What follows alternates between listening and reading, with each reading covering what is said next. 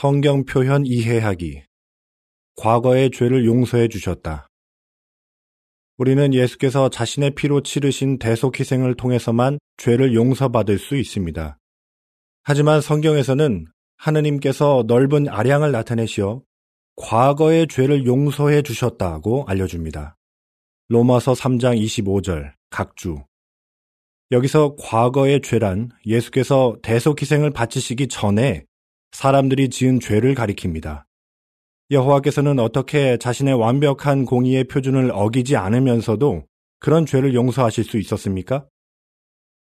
여호와께서 보실 때 믿음을 나타내는 인류를 구원할 자손을 마련하기로 결정하신 시점부터 대속의 값은 이미 지불된 것이나 다름없었습니다.